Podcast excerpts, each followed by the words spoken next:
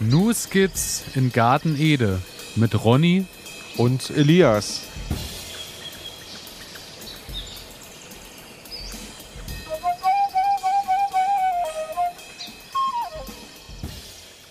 Herzlich willkommen, meine Damen und Herren. Herzlich willkommen zu einer weiteren Folge Ihres Lieblingsgarten-Podcasts New Skits in Garten Ede.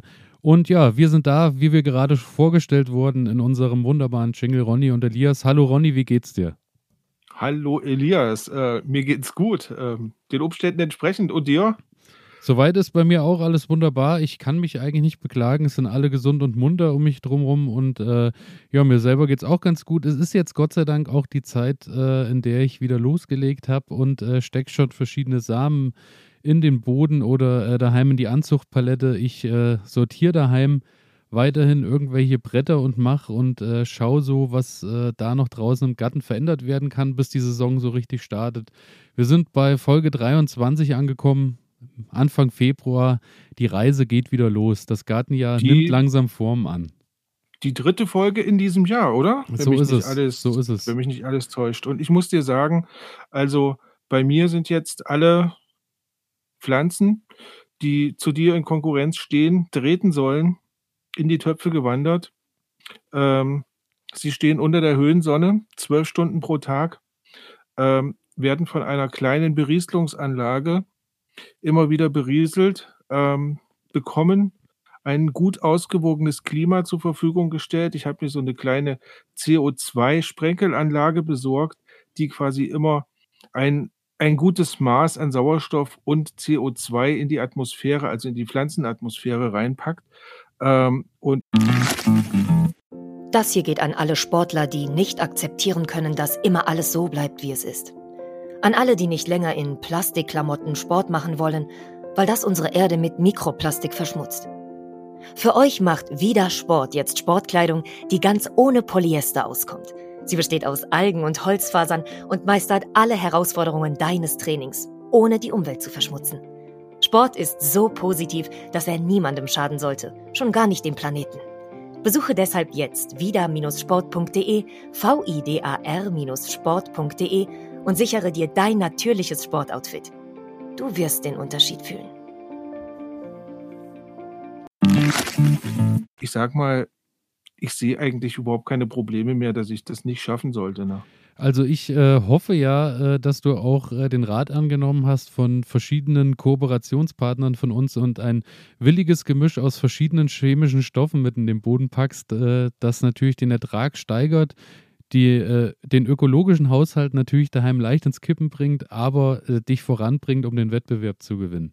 Es geht hier nicht um Ökologie, es geht um den Wettbewerb und den möchte ich gewinnen und da sind mir natürlich, ähm, da ist mir alles egal, da kämpfe ich ähm, bis aufs Messer. Also ich bin jetzt technisch so ausgestattet, ich meine, die zweitausendfünfhundert Watt, die ich jetzt hier so verbrate tagsüber, ähm, die sind es mir einfach wert, ja. Wunderbar, das freut mich, aber jetzt ja. Mal ohne Schmarrn, äh, hast du angefangen schon? Sind die ersten Samen schon im Topf?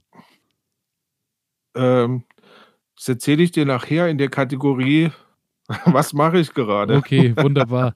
ähm, bei mir, um es vor, vorweg zu schießen, äh, gleich, äh, ich habe tatsächlich, äh, die, ich habe ja im Januar, hatte ich ja erzählt, schon mal ein bisschen was ausgesät, nur so testweise, um mal zu gucken, ja. ob da wirklich schon was wächst und auch, ob die komplett spa- spargeln oder, wie ich gelernt habe, auch äh, ausgeilen, so heißt es ja äh, anscheinend im, im Gärtnerdeutsch, wenn die, wenn die Pflanzen so ganz dürr und äh, hochwachsen, aber nicht breit und ganz krank aussehen. Ja, ja.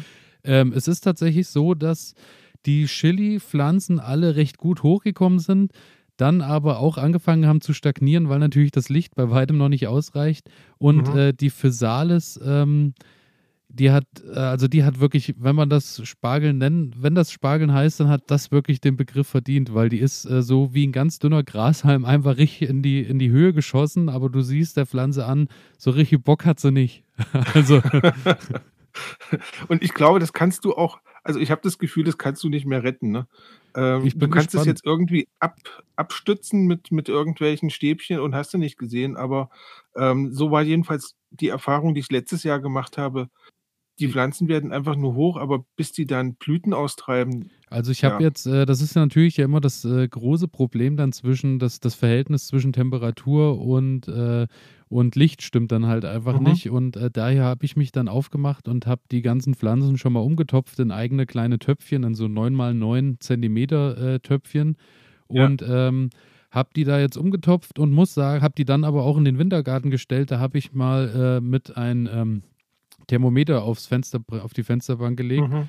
Und da war ich jetzt so bei, also pendel ich mich so ein bei fünfzehn Grad, sage ich einfach mal, ohne dass die Heizung an ist, einfach nur äh, durch die ich Hauswärme. Glaub, das ist ganz gut. Und äh, da merkst du jetzt natürlich, klar, die stagnieren jetzt im Wachstum, aber sie sehen gesund aus und haben jetzt so äh, Südfenster einen ganzen Tag volles Licht, was jetzt zu der Zeit so der Himmel halt hergibt an, an Licht. Ja. Und man muss sagen, so wirkt das jetzt, wenn die so stagnieren und halt erstmal noch ein bisschen warten, bis es irgendwann länger hell und intensiver wird, dann, äh, ja, dann sollen die halt erstmal so ein bisschen stehen. Und ähm, zum anderen auch die Zwiebel, von denen ich ja auch schon erzählt habe in den letzten mhm. Sendungen, die sind jetzt mittlerweile fast alle rausgekommen und fühlen sich auch, die hatte ich auch ohne, dass ich ein Gewächshaus einfach nur ja in, in Töpfen, in In den Schalen habe ich die hochgezogen und habe die auch gleich in den Wintergarten gestellt, weil die haben ja auch nicht so Bock beim Aussehen auf, auf hohe Temperaturen. Ja. Also die fühlen sich ja so bei zehn bis fünfzehn Grad wirklich wohl. Die kommen jetzt tatsächlich auch alle. Also ich bin halt, also das funktioniert schon mit dem Aussehen, da habe ich jetzt keine Bedenken. Die scheinen alle nach und nach zu kommen. Einzige, worauf ich gespannt bin, ist, wenn die dann von der Schale irgendwann ihren Weg finden in den Garten oder ja. in, in andere Töpfe oder je nachdem, je, was die das Wetter dann hergibt im März oder im April, muss ich halt mal schauen, wie das dann gelingt. Aber so macht das schon mal einen ganz, ganz guten Eindruck. Finde ich, genau. äh, finde ich gut. Also ähm, wird, wird ein harter Kampf für mich, muss ich sagen. Also nicht für mich, für meine Pflanzen. Ähm, die müssen sich ja anstrengen. Ja, also wir lassen uns überraschen. Und äh, was äh, bei mir auch äh, etwas anstrengend war letzte Woche, was ich auch gleich vorwegschießen will, ist, äh, ich hatte Hochwasser. Tatsächlich, als letzte Woche der ganze Schnee geschmolzen ist und es hat dann so ah. zwei Tage geregnet, hatte ich tatsächlich im Garten wieder mal Hochwasser. Und ähm, am Anfang war es so, dass die ganze Wiese unter Wasser stand. Das ist meistens ja noch, äh, das reguliert die Natur ja eigentlich selber. Also außer, dass ich dann im Nachhinein ein bisschen geäst und so alles von der Wiese mhm. runterhole, passt das aber soweit. Und dann am zweiten Tag, als es dann aber weiterhin regnete, ist dann auch einmal ein schöner Fluss oder ein kleiner Bach äh, ist dann komplett einmal durch den Garten gezogen. Aber ich hatte tatsächlich Glück, weil ähm, die Seite, wo jetzt der Knoblauch und die Winterzwiebeln stehen, der ist trocken geblieben, weil der etwas höher steht als der Rest. Die äh, Erdbeeren standen unter Wasser komplett einen Tag lang, haben es aber anscheinend auch ganz gut weggesteckt, weil es danach direkt gefroren hat in der Nacht. Und dadurch mhm. waren die dann halt alle schön vereist und haben das eigentlich ganz gut weggesteckt. Und äh, ich hatte nur Angst, ich hatte ja alles neu gemulcht, auch die ganzen neuen Sträucher, die ich gepflanzt habe, so Johannisbeer und Co., was ich da alles hatte, mhm. nur im Herbst noch gesetzt habe. Äh, der Mulch ist aber tatsächlich diesmal liegen geblieben. Also es war jetzt nicht so, dass ich den Mulch dann wieder von der Wiese irgendwo runterrechen musste, sondern er ist an Ort und Stelle geblieben. Das war schon mal äh, großes Glück, was ich diesmal hatte. Aber also ich hatte, äh, ja. ich hatte äh, in dem Zusammenhang auch einiges an Glück, weil auch bei uns ist der Fluss über die Ufer getreten und ich war dann im Garten und habe mal nachgesehen, da war es dann schon wieder abgeklungen. Es sieht so aus, als wäre er nicht bis in den Garten reingekommen, sondern er hätte so kurz hinter der Gartentüre Halt gemacht und wäre dann dort vorbeigeflossen. Ähm, was halt schön ist, du siehst es dann immer, wie viel Sediment der Fluss dann da so mit, mit anschleppt und, und dort ablädt. Also könntest du jetzt die Hoffnung haben, dass da vielleicht auch ein paar sehr gute Stoffe mit drin sind, also die deinen Garten jetzt eher noch bereichern. Ja, das, äh, das, ist, das ist eine gute Sache, aber das, was du halt siehst, ist, äh, dass alles, was Beete sind, halt komplett äh, verdichtet ist. Einfach nur, weil das ja, Wasser ja. halt schön drüber gelaufen ist und dadurch äh, natürlich auch der Boden ordentlich verdichtet wurde. Also von daher werde ich jetzt irgendwann, wenn die kalten Tage dann mal vorüber sind, heute waren es ja, glaube ich, mal wieder sieben, acht Grad, werde ich hm. dann einfach mal mit der Hacke ein bisschen mal Boden lockern und so, da wo jetzt schon was drin steht. Beim Rest äh, kommen ja die Bodenarbeiten dann sowieso erst im Laufe des Februars irgendwann auf mich zu. Ja, ja daher.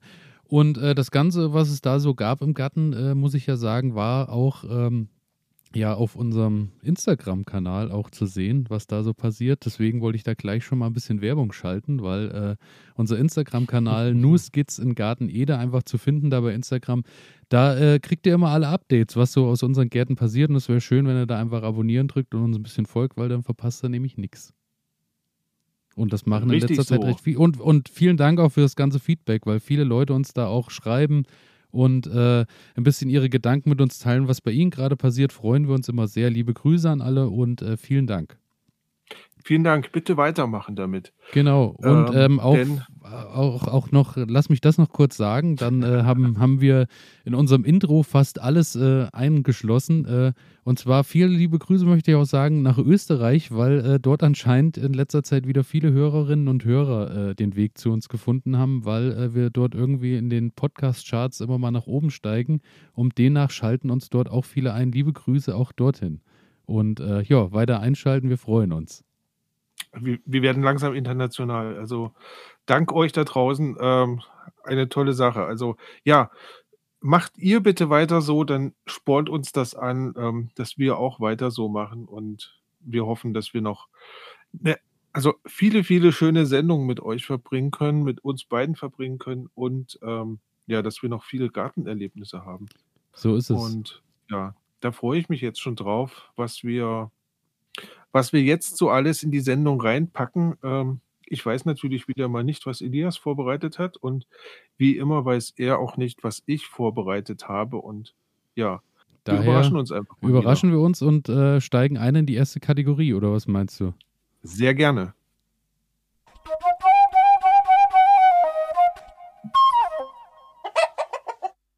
Pflanze der Stunde habe ich als erstes wieder auf meinem Zettel stehen. Und ähm, ja, willst du wie anfangen, immer. Soll ich? Ähm, wie du möchtest, du kannst gerne anfangen. Dann starte ich die Runde und mhm. ähm, habe mir diesmal eine Gemüseart überlegt, äh, die ich auch diese Woche eingesät habe mit dem Start in den Aussaat Februar, und zwar der Brokkoli. Über den haben wir bisher mhm. noch nicht gesprochen und äh, ist jetzt auch Zeit mit den ersten Sorten, die man in den Boden bringt, dass man sie dann ins Freiland stellen kann rechtzeitig für frühe Ernten. Und zwar ist der Brokkoli ein Dauerbrenner unter den Kohlsorten, gehört zu, der, äh, zu den Arten des Kohls, ist aus der asiatischen und äh, europäischen Küche nicht mehr wegzudenken. Ich muss auch sagen, gerade so in verschiedensten Gemüsepfannen und so finde ich das eine wunderbare Sache. Auch auf Pizza kann ich ihn eigentlich gut leiden, muss ich sagen. Ist mhm. da auch für mich nicht wegzudenken. Ist natürlich auch besonders gesund, dazu später mehr. Kommt ursprünglich aus Zentralasien und ist circa seit dem sechzehnten Jahrhundert in Europa unterwegs und ist äh, über Italien und Frankreich zu uns gekommen und wird dort auch äh, bedeutend höher noch angebaut und mehr angebaut als bei uns, weil da natürlich das Klima wahrscheinlich auch eine große Rolle spielt. Also ich muss sagen, äh, Brokkoli ist für mich ja so eine Pflanze oder so eine Frucht, die kenne ich erst seit ja, noch nicht ganz so langer Zeit, muss ich sagen. Also für gewöhnlich ähm, in meiner Kindheit und Jugend, da gab es immer ähm, den Blumenkohl. Ähm, Brokkoli kam dann irgendwie erst später dazu. Ich weiß nicht, wie war das bei dir?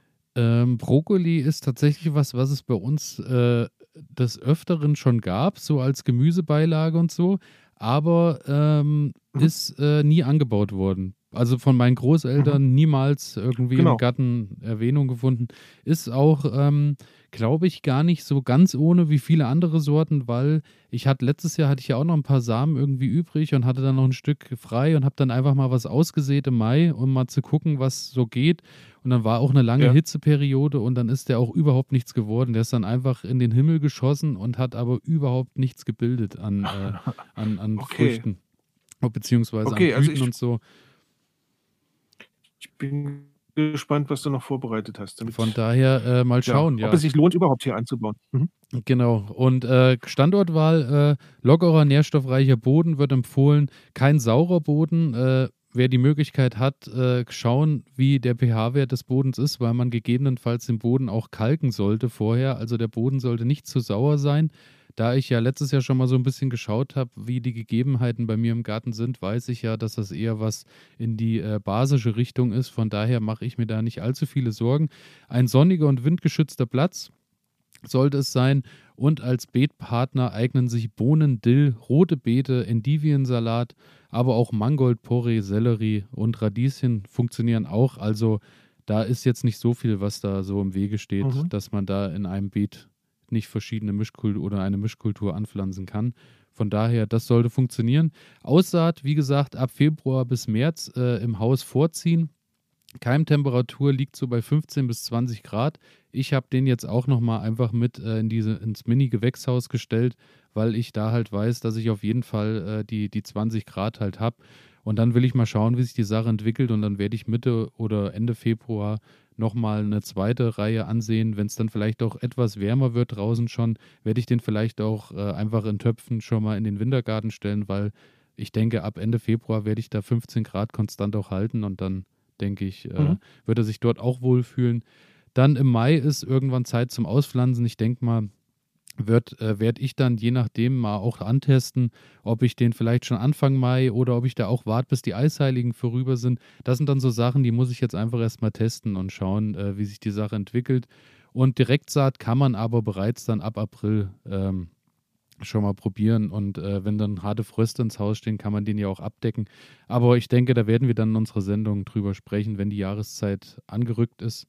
Ansonsten ähm, ist natürlich zu empfehlen, dass man den in verschiedenen Sätzen immer mal äh, anzieht, so dass man jetzt nicht am Anfang gleich dreißig Brokkoli mit Eimer macht und dann hast du irgendwie dreißig Brokkoli, die dann im, im Sommer in voller Blüte stehen, weil äh, ja. dann wird es definitiv zu viel werden. Deswegen habe ich mich auch entschieden, dass ich in der Palette, das sind immer ähm, sieben Felder pro Reihe, ähm, mhm. dass ich eben auch immer sieben Stück äh, ansehe und dann äh, schaue, dass ich die dann nach und nach, dass die zu verschiedenen Zeiten fertig werden, dass man dann immer mal Brokkoli hat und nicht mit einmal dann irgendwie zehn Kilo, weil so viel Brokkoli ja, esse ja. ich dann doch auch nicht. Klingt vernünftig, so viel Pizza kannst du gar nicht essen. Genau so ist es.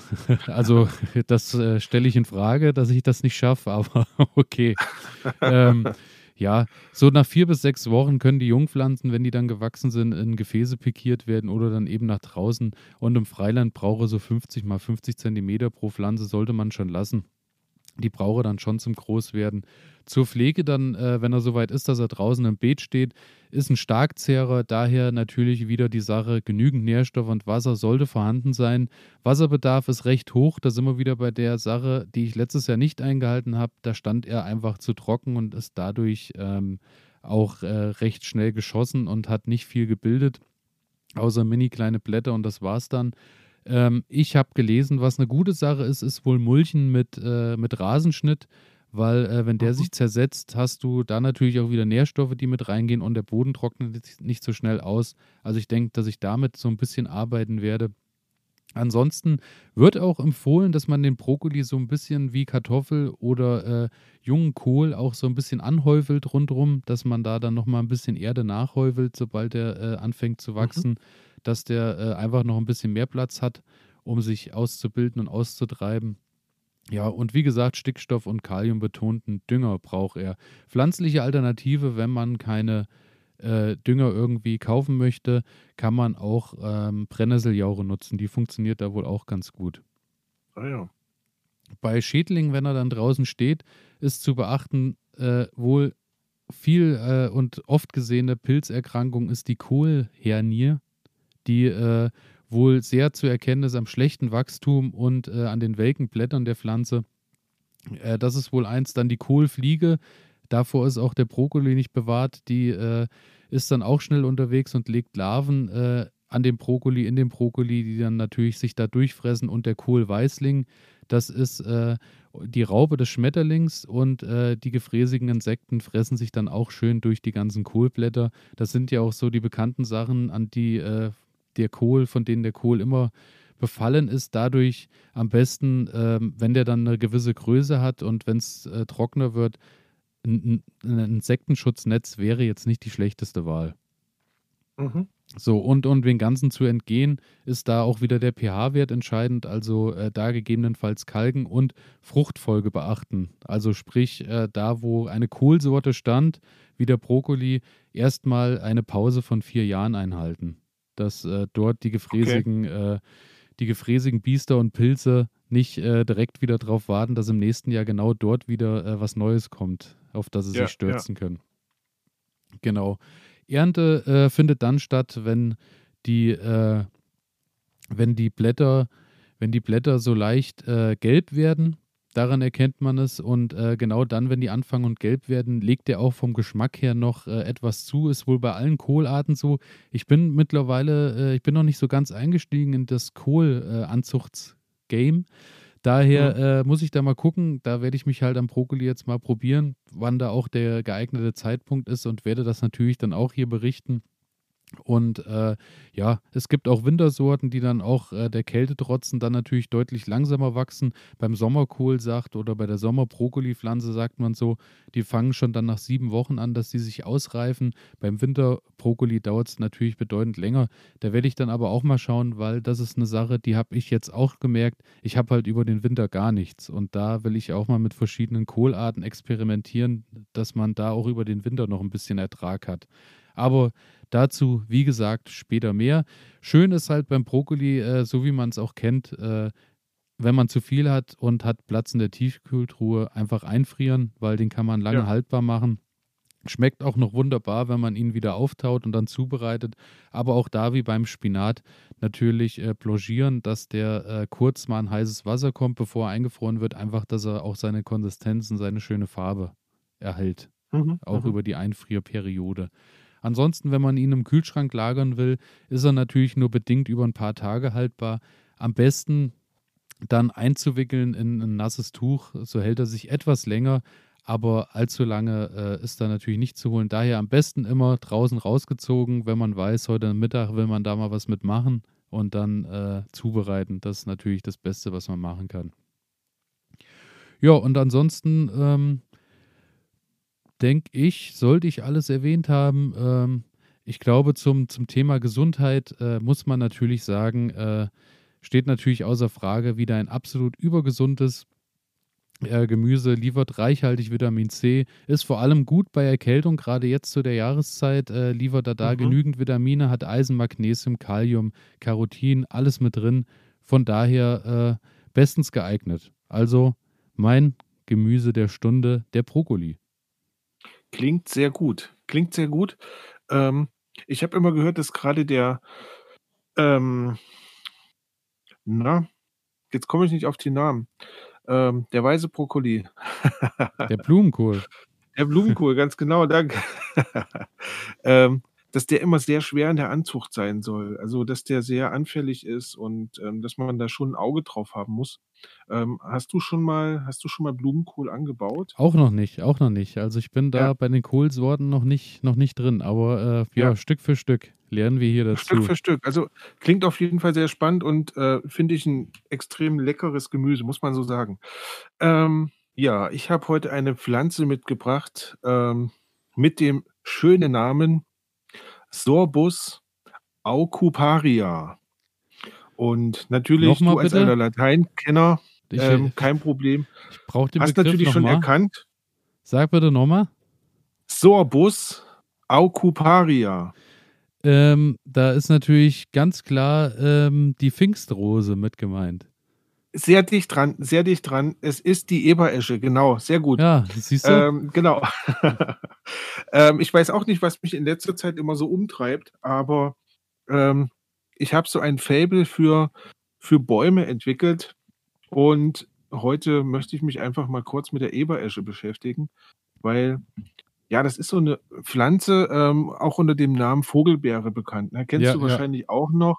Genau. Ähm, und die Vogelbeere ist ja immer giftig. Also so Vogelbeere bloß nicht essen, das wurde mir früher immer gesagt, ähm, die ist giftig, und also, da sollte man sich nicht vor, dran vergehen. Vor der, vor der Vogelbeere, da, das wurde mir so hart eingeimpft, dass ich äh, manchmal sogar Albträume schon hatte davor, äh, Vogelbeeren ja. zu essen, weil das immer ja. so eins der Hauptdinger war, die man so gelernt hat früher von seinen Großeltern und Eltern: niemals Vogelbeeren essen, nie, niemals. Niemals, ne? Die sehen total gut aus, aber genau. die sind total giftig. Und ähm, ja, ich wollte mich jetzt einfach mal mit der Vogelbeere, weil ich finde die Pflanze schön, und ähm, ich bin vor kurzem mal über, ja, ich weiß nicht, war das Marmelade, war das Gelee, war das Saft, ich, ich weiß nicht mehr. Also auf jeden Fall waren das Vogelbeerenprodukte, ähm, und da kommt natürlich dann irgendwie so eine Diskrepanz auf, ne? Also die Menschen, die denen du am meisten vertraut hast in deiner Kindheit, ähm, sagen dir, ist sowas nicht. Und dann gibt es da andere Menschen, die sagen, ähm, ich habe hier Gelee daraus zubereitet und ja, komische Sache. Also ist, das, ich mich jetzt mal also ist das tatsächlich so, dass ja. da Leute Gelee draus zubereiten? Weil ich krieg, Aber ich, auf ich, jeden Fall. Ich habe jetzt schon äh, kalten Schweiß auf der Stirn, wenn du das nur erwähnst, dass äh, Leute ja, sich daraus... Ne? Ja, ich möchte es auch nicht probieren, weil, nee. Unglaublich. Ich glaube, ich habe Symptome, also, bevor ich überhaupt den ersten Löffel äh, an die Lippen das, halte. Das kann gut sein. Also ich erzähle einfach mal ein bisschen was davon.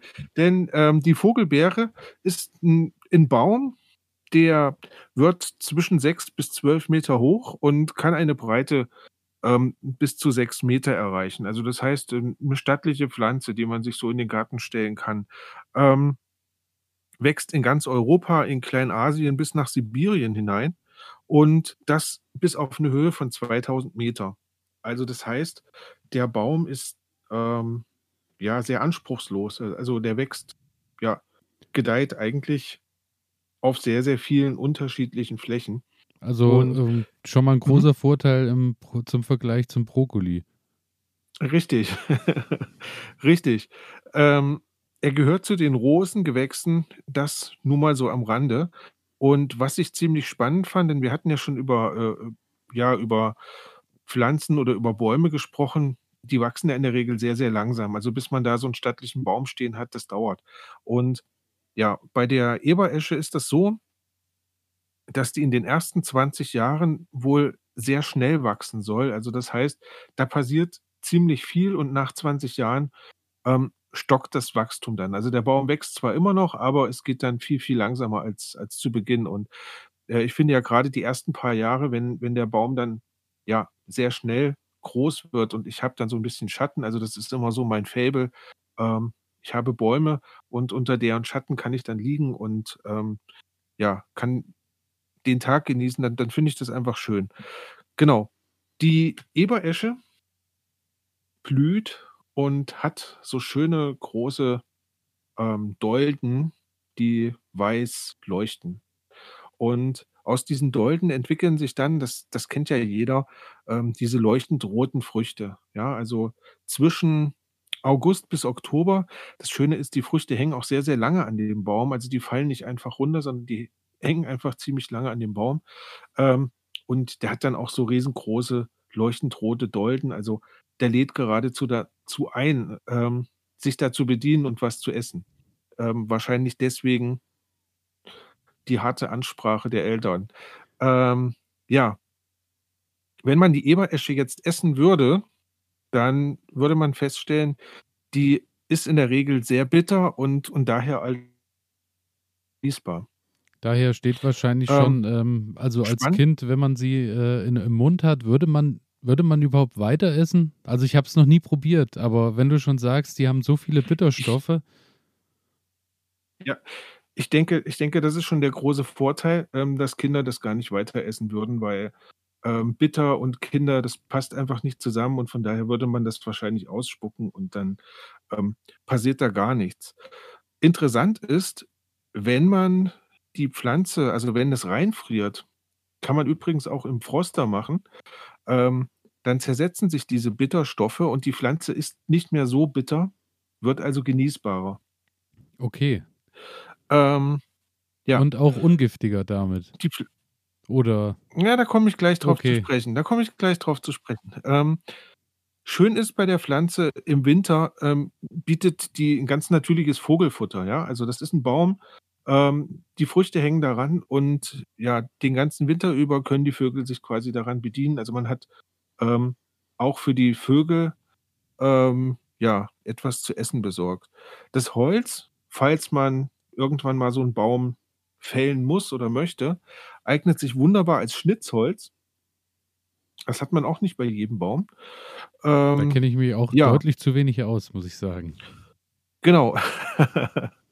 ähm, ja, zum Schnitzen kann man wohl sehr gut Linde verwenden, so, soweit ich weiß. Also das ist wohl der Baum zum Schnitzen. Ähm, und wie ich gelernt habe, halt das Holz der Eberesche soll auch sehr gut sein. Ähm, aber das nur am Rande. Im Garten macht sich die Eberesche deswegen gut, weil dort im Baum, an dem Baum, an den Früchten ähm, bis zu siebzig Insektenarten leben können. Ja, also das heißt, ähm, der sorgt auch für Diversität im Garten und das ist ja auch eine Geschichte, die wir eigentlich immer sehr groß schreiben. Ja, kommen wir jetzt zur Giftigkeit. Also die Vogelbeere ist nur leicht giftig.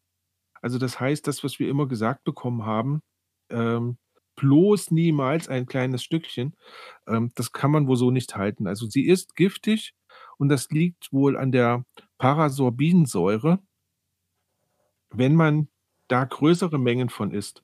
Es stand jetzt leider nicht dabei in dem Text, ähm, was größere Mengen bedeutet. Will sich kein, äh, aber ich kein sag mal, Experte so richtig festlegen, ja? Wahrscheinlich. Ähm, aber ich denke, bei zwei, drei Früchten passiert da noch gar nichts. Ähm, dann kann man Magen- und Darmprobleme bekommen, im Zweifelsfall Erbrechen oder man bekommt Schleimhautreizung. Ähm, also das ist jetzt erstmal nichts, was tödlich ist. Alles noch überschaubar, wird. Muss man sagen. Genau. Ähm, und jetzt kommt der Punkt, der wichtig ist. Wenn man die Pflanze, also das heißt, wenn man die Beeren gekocht hat, dann zersetzt sich dieses Parasorbin in Sorbinsäure. Und damit wird es quasi ungiftig. Okay. Genau. Und jetzt kommen wir zu dem Punkt, wie kann es sein, dass man daraus Marmelade und Gelee macht und ist das nicht giftig? Ähm, wenn man das Ganze kocht, dann zersetzt sich quasi dieser giftige Stoff und ähm, ja, man hat eine ungiftige... Also wäre es quasi ähm, das Beste für die Marmelade, wenn du die Beeren erst einfrierst, dass sie nicht mehr ganz so bitter schmecken mhm. und dann aufkochst und dann zu Gelee verarbeitest, dann schmecken ja. sie nicht mehr so bitter und äh, sind auch noch nicht mehr giftig. Richtig, richtig. Das ist für mich trotzdem schwierig zu begreifen. Ich weiß es ja, nicht, ob ich... So So setzen sich dann, so setzen sich dann diese von den Eltern eingepflanzten Traumata im, im späteren Leben fort und es ist nur schwierig, das zu umgehen. Ähm, ich muss gestehen, ich habe auch ein paar Bedenken davor, aber ähm, die Pflanze beziehungsweise die Beeren ähm, haben sehr viel Vitamin C, haben sehr viel Provitamin A und ja, sind eigentlich eine, ja, eine tolle Bereicherung so für den, für den Körper und für den Haushalt. Ähm, Standort hatte ich schon gesagt, relativ unproblematisch, ähm, gedeiht auch im Schatten. Am besten ist wohl Halbschatten, sodass der Baum nicht zu viel und nicht zu wenig. Also für mich, äh, für mich fühlt sich das Ganze ähm, so ein bisschen mit an. Mit extremer Hitze. Mhm. Fühlt sich das Ganze so ein bisschen an, als wäre äh, die Vogelbeere so der Kugelfisch unter äh, den, den Beeren. Weil ähm, das ist auch so eine Sache, ja. Ich habe Angst davor, ihn zu verspeisen, aber wenn du dich traust und wenn nichts schief geht dabei, ist es wahrscheinlich eins der schmackhaftesten Momente überhaupt, aber äh, die Gefahr ist da. Gut sein, die Gefahr ist da, das ist der Nervenkitzel dabei. Nervenkitzel Eberesche. Ähm, ja. Klingt wie eine gute Stern-T V-Doku. Ja, oder? Und wieder sind Jugendliche ähm, ins Krankenhaus eingeliefert worden, als sie Vogelbeermarmelade genascht haben. ähm, auf jeden Fall kann man, also wer sich jetzt so einen Baum einpflanzen möchte, ähm, kann das im Frühjahr nach dem Frost tun. Ähm, das ist sogar zu empfehlen, weil die junge Pflanze ähm, frostempfindlich ist. Das ist dann später ähm, wohl nicht mehr so tragisch. Aber gerade am Anfang lohnt es sich, ähm, den Frost abzuwarten und dann im Frühjahr den Baum zu pflanzen. Ja, daher was kann man daraus machen? Frage, große Frage zwischendurch. Äh, wirst du ihr einen Platz in deinem Garten gönnen?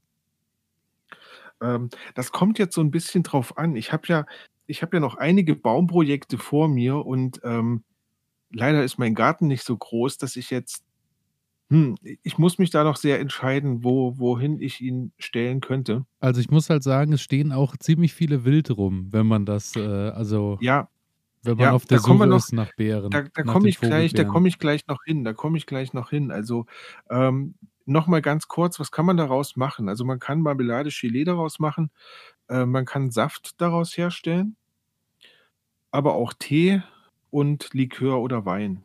Ja, also ähm, eigentlich ja multifunktional.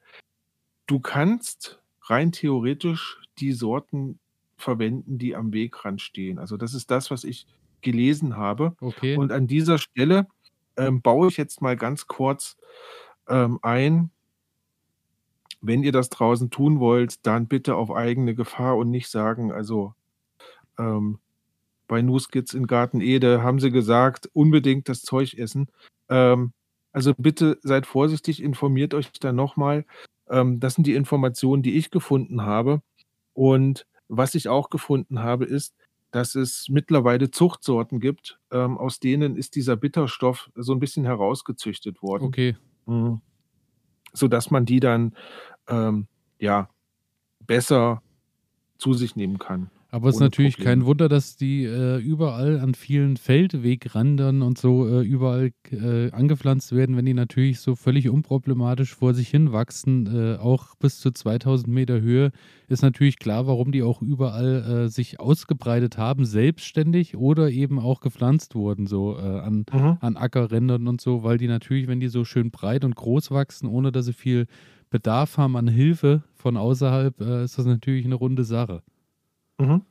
Und also es wäre jetzt halt mal, das konnte ich aber nicht herausfinden, ähm, wäre jetzt halt mal zu fragen, woher kommt dieser, woher kommt dieser, äh, äh, dieser Mythos oder, oder dieser Gedanke, ähm, dass diese Pflanze so extrem giftig ist, wie man, wie man das den Kindern immer äh, verkaufen möchte, ja. Ähm, denn das passt ja scheinbar irgendwie nicht so richtig zusammen. Dazu habe ich nichts rausgefunden, beziehungsweise die Frage kommt mir auch gerade erst so in den Sinn. Vielleicht wäre das nochmal was für eine Nachrecherche des Ganzen. Also das heißt, woher kommt der Mythos, dass die Eberesche so extrem giftig ist, wie das Kindern erzählt wird. Aber ja, ob der Baum nun einen Platz bei mir im Garten bekommt oder nicht, das werde ich an anderer Stelle nochmal klären, wenn ich mich dafür entschieden habe. Auf jeden Fall ist es für mich erstmal ein sehr, sehr spannender Baum gewesen und, und eine sehr, sehr spannende Frucht. Ähm, gerade vor dem Hintergrund, um das ganz mal aufzulösen, ist es nur wirklich so gefährlich oder ist es nicht so gefährlich? Aber da auch äh, natürlich äh, genau der richtige Moment an alle, die daheim schon äh, sehr viel mit Vogelbeeren experimentiert haben und experimentieren. Ähm, schreibt uns doch einfach mal an äh, elias at garten dash ede punkt de und äh, schreibt uns eure Erfahrung, beziehungsweise woher kommt, vielleicht weiß aber auch äh, die oder der äh, an, eine oder andere, weiß, weiß vielleicht auch jemand, warum das so ist, warum das so ein, ein, ein Produkt der Natur ist, was so gehypt wurde und uns so lange eingepflanzt wurde, als das Schlimmste, was man essen kann da draußen. Das wäre großartig. Also da würde ich mich, da würde ich mich echt drüber freuen, wenn es da was gibt. Und ja, falls ihr Rezepte habt, was, was ihr mit ähm, der Eberesche so anstellt, dann ähm, ja, immer her damit. Wir freuen uns. Wir freuen uns sehr. Genau. Vielleicht hat auch noch jemand Tipps, wie man mit äh, Fliegenpilzen oder Trompetenblumen oder mit Krötenlecken experimentieren kann. Nee, einfach nein. Das, das, das lassen wir an dieser Stelle. Ja, schön. Vielen Dank. Äh, Vogelbeere ist tatsächlich eine Sache, ähm, dass wir da nochmal so über, dass wir die nochmal bei der Pflanze der Stunde haben. Damit habe ich auch noch nicht gerechnet. Ja, ich war auch überrascht, aber, aber kam ich mir bin so gespannt, der Gedanke. Ich bin gespannt, wenn da wirklich mal, wenn da wirklich jemand draußen ist, der sich daraus Marmelade schon mal gemacht hat, dann bitte melden. Ja. Also bitte, bitte melden, egal auf welchem Kanal. Ich bin wirklich gespannt. Ja. Hast du, noch was, hast du noch was über die Vogelbeere? Oder ähm, wollen wir nein, das, das reicht jetzt erstmal. Direkt einsteigen. Und bitte seid vorsichtig, das sage ich an dieser Stelle nochmal genau. dazu. Ähm, vielleicht hatten unsere Eltern doch mehr Recht als ich und dann. Ähm, genau. Ja. Wir äh, können leider keine Haftung übernehmen. Nein. Okay, und damit äh, wie immer eigentlich. Wie zu, zu ja, allen ja, unseren ja. Informationen. Und dazu. Die äh, Sendung ich, des geprüften Halbwissens. Ja, so also, ist es. Ist, äh, Ja. Und dazu äh, würde ich sagen, steigen wir ein in unsere nächste Kategorie.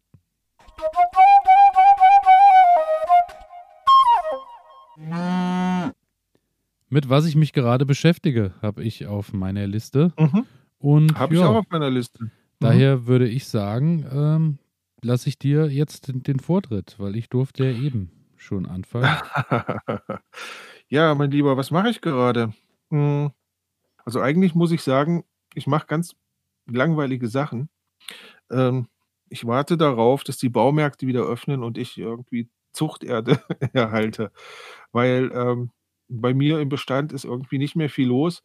Ähm, die Erde, die jetzt draußen so ja, den Winter verbracht hat, ähm, wir hatten ja schon drüber gesprochen, kann gut sein, dass sich da Insekten zurückgezogen haben. Und ich habe einfach Bedenken, wenn ich diese Erde jetzt nehme und ich stelle sie mir in mein Bad oder wo auch immer hin, dann habe ich über kurz oder lang ganz, ganz viel Freude an Pflanzen, wahrscheinlich aber auch ganz, ganz viel Freude an Insekten. Ähm, und das möchte ich einfach vermeiden. Also von daher, ja, bin ich gerade so ein bisschen dabei und mache mir Gedanken, wo bekomme ich jetzt Zucht, also Anzuchterde her? Ähm, Klar, ich könnte das bestellen, aber irgendwie habe ich auch nicht so richtig Bock, so Dreck mit der Post irgendwie rumschicken zu lassen. Also verstehst du mein Problem? Das ist Ich äh, ähm, verstehe dein Problem, aber ich habe da eine ganz einfache Lösung, weil ähm, ich war tatsächlich äh, selten so häufig im Baumarkt wie in den letzten zwei Wochen, weil ähm, ich alles einfach online äh, eintippe, online bezahle, dahin fahre, halt mein Handy dahin und dann scannen die den Barcode ab. Und dann ähm, bringt mir das jemand raus und ich fahre damit nach Hause und bin innerhalb von vier Ach, Minuten. Das funktioniert. Das ist wunderbar. Das ist, ähm, ich habe, äh, ich muss nicht mehr lang suchen. Ich suche quasi mir online alles äh, zusammen, was ich brauche für meinen Garten und Co. Und dann äh, tippe ich das da ein, suche das auf der Webseite, lasse mir das im Garten äh, in dem in dem Center dann reservieren, gehe dann dorthin und dann äh, es stehen vorne. Also ich, ich glaube zumindest, dass es bei fast allen Baumärkten so ist. Und mhm. dann ähm, ja, hast du da so einen Q R-Code und kriegst deine Bestellnummer, die du dir auch wahlweise aufschreiben kannst, wenn du dein Handy da nicht irgendwie zum Abscannen hinlegen willst. Und äh, dann sagst du das und dann wird dir das äh, rausgebracht und dann bist du fertig. Kannst auch dort bezahlen, je nachdem, wie du okay. das möchtest. Und äh, ja, es ist eine entspannte Sache und vor allem muss ich sagen, es schont auch wahnsinnig meinen Geldbeutel, weil wenn ich sonst im Baumarkt bin, gehe ich mit drei Sachen auf dem Zettel hin und komme mit sechs raus. Das ist eigentlich immer, weil ich immer tolle Sachen finde, die mich noch begeistern. Und äh, ja, ja jetzt habe ich, aber dazu, äh, davon abgesehen muss ich sagen, ich habe mir auch noch nie so sehr einen Gewerbeschein gewünscht wie jetzt, weil wenn man nämlich einen Gewerbeschein hat, beziehungsweise ein Gewerbe treibt, darf, darf man rein in den Baumarkt. Und wie geil ist es, wenn du okay. da jetzt jede Menge Platz hast und hast Ruhe und äh, du bist allein du bist, im Baumarkt. Äh, ja, wie toll ist es? Wow, wow. Also gut, dass wir drüber gesprochen haben. Dann werde ich, dann werde ich jetzt äh, einfach mal diesen Weg wählen und werde online Zuchterde bestellen und dann im Baumarkt diese abholen. Ähm, großartig, genau. Und dann bin ich dabei und mache mir Gedanken darüber, wie beginne ich dann mit meiner, ja, mit der Anzucht meiner Sämereien. Und da gibt es ja so verschiedenste Methoden. Ähm, Also das heißt, verschiedenste Methoden. Es gibt ja diese kleinen Plastikgefäße, diese kleinen, ähm, ja, ich weiß gar nicht, wie die heißen, äh, wo man einfach so eine Palette hat, wo die ähm, Erde dann reingepackt ja, die, wird. Die Anzuchtpalette, beziehungsweise und bekannteste Firma, äh, von der ich kein Geld kriege und die keine, daher keine Werbung sind, äh, die Quickpot-Paletten. Das, äh, die gibt es in verschiedensten Größen, dass du auf der Palette mhm. siebenundsiebzig Löcher hast oder vierundfünfzig oder äh, die werden okay. auch immer größer. Äh, habe ich auch und muss ich dir ganz ehrlich, wenn ich dir da schon ins Wort fallen darf, sagen, äh, ist für mich so ein bisschen die äh, beste Variante, weil ähm, die meisten haben so eine halt Haltbarkeitsdauer von äh, bis zu zehn Gartenjahren äh, für die mhm. Anzucht und dadurch fällt natürlich dadurch nicht besonders viel Müll an. Wer natürlich mhm. auch noch mehr Wert äh, darauf legt, äh, kann auch das Ganze in Kautschukform und so kaufen. Oder in Silikonform, dass das natürlich noch länger hält und du natürlich dann auch äh, deutlich mehr äh, oder deutlich weniger Plastik am Ende irgendwie wieder benutzt ja, und einsetzt. Ja. Genau, also da recherchiere ich gerade einfach so ein bisschen nach, wie ich das Ganze machen kann und vor allem dann auch später, mh, in welche Art von Topf ich die Pflanzen dann reinpacke. Also wir hatten ja letztes Mal schon über Kisten gesprochen, wo man das Ganze reinsetzen kann, dann für den Balkon. Ich habe jetzt nochmal drüber nachgedacht, über ähm, ja, Terrakotta oder Tontöpfe, weil ich dies einfach immer schön finde, wenn die, ähm, wenn die dann schon so ein bisschen verwittert sind und, und da so eine Patina bekommen haben. Werde ich aber nachher noch drüber sprechen. Und dann ist in dieser Woche, ja, was passiert? Ähm, das treibt mir so ein bisschen die grauen Haare raus. Ähm, im letzten Jahr hat sich gezeigt, dass der, ja, dass ein Pfosten, an dem meine Gartentür hängt, ähm, dass der so ein bisschen schief gestanden hat. Und äh, ich habe den dann wieder so versucht hinzubiegen, Hat auch geklappt. Ich habe aber dann gesehen, dass er unten an der Stelle, wo er so in die Erde eingelassen ist, ähm, dass er dort quasi gerostet ist, und zwar durchgerostet ist. Und jetzt hing der im Winter beziehungsweise im späten Herbst hing er noch an so einer kleinen Stelle und hat das Tor irgendwie noch gehalten. Ähm, und ja, diese Situation ist jetzt gekippt. Also das heißt, nicht nur die Situation ist gekippt, sondern das ganze Tor ist gekippt. Ähm, und ja, jetzt muss ich mir Gedanken machen, wie ich ein Fundament setze, dort ein neues, ähm, ja, so ein neues Stahlrohr einbringe, an das ich dann die Gartentür wieder hängen kann. Und da muss ich gestehen, habe ich so überhaupt gar keine Ahnung von, wie man so Beton anmischt. Also ich habe schon mal geguckt, es gibt wohl so Fertigmischungen, die man da irgendwie verwenden kann. Und ja, das heißt, ich werde mich in nächster Zeit dann auf Grundlage deines Tipps mal durch die Website diverser Baumärkte äh, durchbewegen und mir dann Ersatzteile besorgen, sodass ich meine Gartentür wieder reparieren kann. Ja, aber ich denke, äh, wie du schon sagst, mit so einer Mischung bist du da, da brauchst du ja, du kannst es natürlich, wenn du es groß aufziehen willst, aber bei der Menge, die du brauchst, brauchst du dir ja keinen extra Sand anliefern lassen und äh, Co., sondern dann kaufst du ich dir halt einfach nicht, ja. ähm, eine Fertigmischung irgendwie mit vierzig Kilo Betonestrich oder was auch immer. Je nachdem, und äh, ja, musst du nur noch Wasser hinzufügen und ab geht die Post. Super. Und also, äh, wäre jetzt auch m-hmm. der richtige Moment, dass ich mir endlich ein Schweißgerät kaufe und vorbeikomme und dann mal äh, für dich schön einen wegschweiß. Mein oh, großer Traum großartig. Ist immer noch ein Schweißgerät. Das wäre ja jetzt endlich mal äh, der richtige Moment dafür. Also ich kann an dieser Stelle zu Protokoll geben, mein Großvater hat ein Elektroschweißgerät zu Hause. Das heißt, Ähm, wenn du schweißen kannst. Ich kann ähm, das noch nicht, aber ich wollte das schon immer mal machen. Ah, okay, gut. Ähm, ich möchte es nicht können. Von daher äh, lade ich dich gerne ein, ähm, eine Probestunde Schweißen zu absolvieren. Ja, das ist doch wunderbar.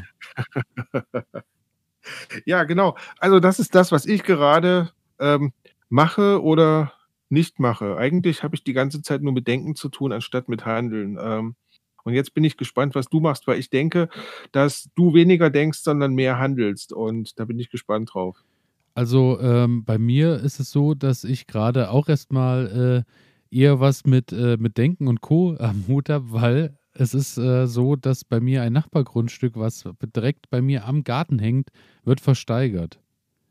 Und ähm, oh. ich jetzt quasi äh, mich gerade informiere, wie das Ganze vonstatten geht, weil ich habe so ein bisschen so einen romantischen Gedanken vom Versteigern, wie man das aus Filmen so kennt, dass ich mir mein, äh, meine beste Klamotte anziehe, vielleicht noch einen schicken Hut, dann irgendwo in so einer Halle sitze und dann so ein Schild habe, was ich hochhalte und dann mitbiete. Und dann vorne äh, jemand sagt, zum ersten, zum zweiten, ah, da hinten der junge Mann, äh, Halt noch mal in den Cowboy-Stiefletten genau, und der genau. Goldkette. Ja, ja, da ja. Ich, da habe ich, hab ich schon ein bisschen Bock drauf.